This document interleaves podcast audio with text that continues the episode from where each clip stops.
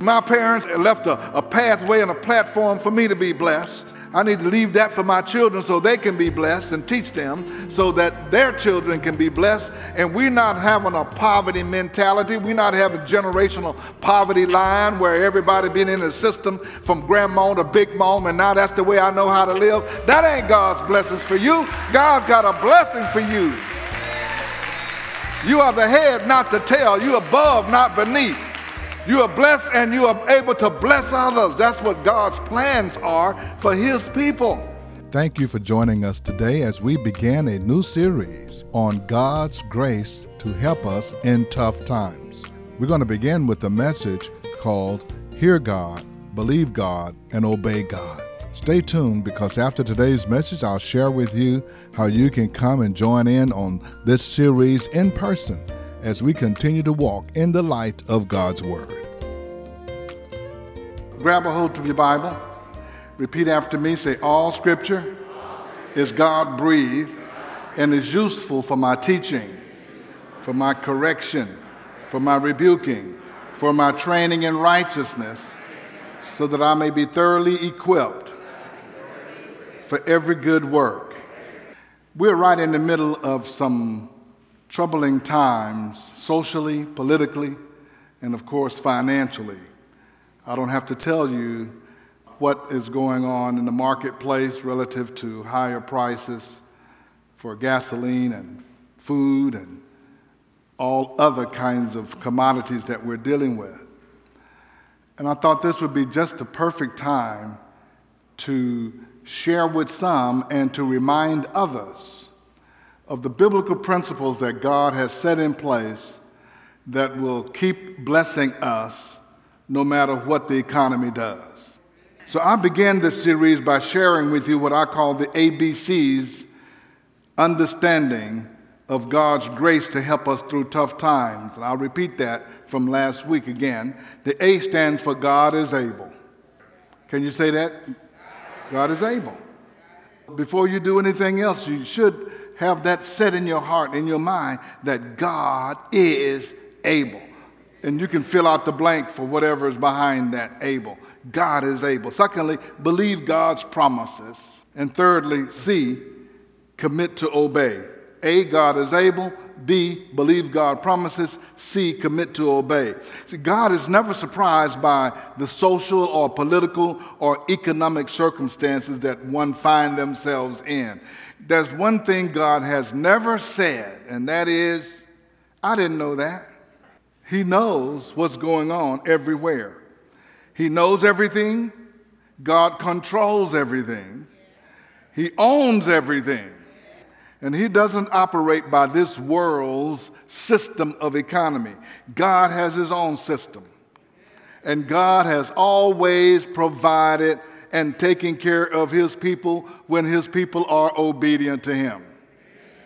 It was David who said, I was young, but now I am old, and I have never seen the righteous forsaken or their seed begging for bread. I'm in there with David. Yes, sir. So I'm going to share with you how God's system is designed to keep the blessings flowing your way. And that system was a system of tithing. A system of tithing. So you don't have to get afraid. If you haven't been here uh, very long, you will know that there are some principles that we go by at our church. And let me remind you that some of these principles are this we will never, ever beg you for money. We've never done that in the 28 years almost that we've been doing this. We've never begged you for money. We're never going to do that, and we never plan on doing that. I don't have to beg for God. So you can relax. We will never hustle you for money. We're not going to start a prayer line for, for the $100 prayer line and the $500 prayer line and all of that. We have never done that. We don't intend to do that. What we will do, however, is teach you what the Bible says about God's system so you know how to function in it and operate in it. And I would be derelict in my duty if I did not teach you what God has put in place. And I, for one, don't have to try to argue with anybody. I know that I know that I know how God moves when you are obedient to Him. I gave my life to Jesus Christ in August of 1983.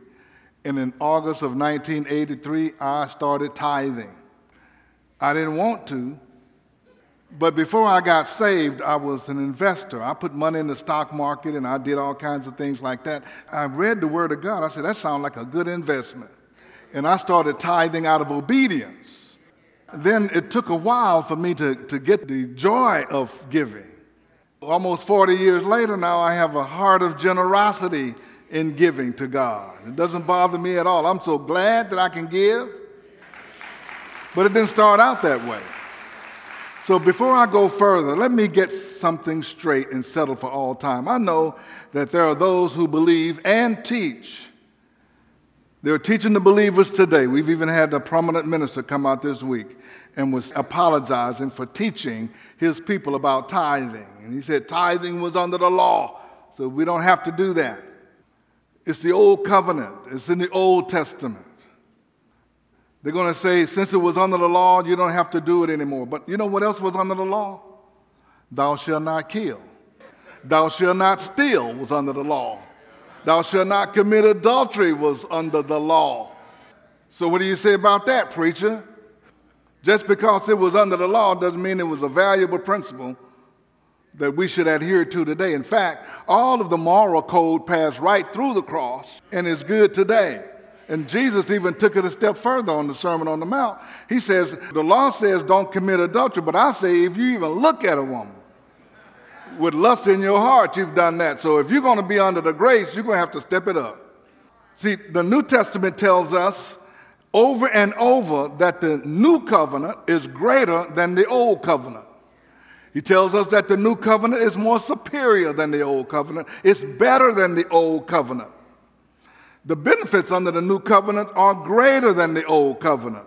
It also reminds us that our responsibility becomes greater under the new covenant. So if you says I'm going to give under grace, you can't find anywhere in the New Testament that indicates you ought to give less than 10%. In fact, he said you ought to keep going. Uh, he who sows sparingly will reap sparingly. He who sows abundantly should reap abundantly. So he tells you you ought to just go. In fact, he says you ought to decide in your heart what you're going to give. Paul taught that.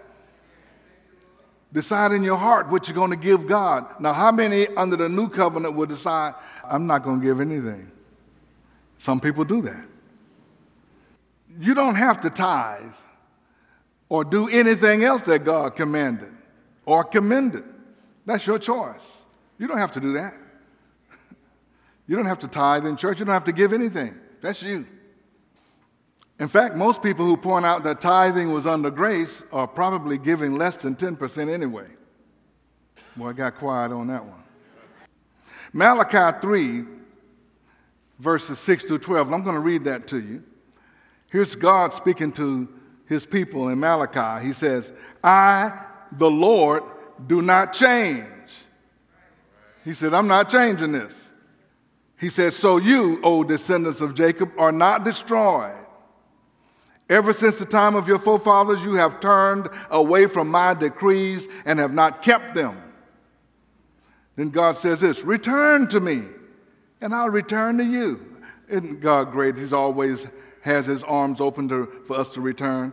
He said, Return, says the Lord, says the Lord Almighty. He says, I'm telling you who's telling you this. The Lord Almighty is telling you. He said, But you ask, How are we to return? And then God answers that in a very strange response. Will a man rob God? Yet you rob me. And then they say, What? How are we going to rob you? God says, In tithes and in offerings. And then he tells them, You're under curse, the whole nation of you, because you are robbing me. And then he gives them instruction bring the whole tithe he didn't say bring the tithe, he said bring the whole tithe. He says, Into the storehouse that there may be food in my house, test me.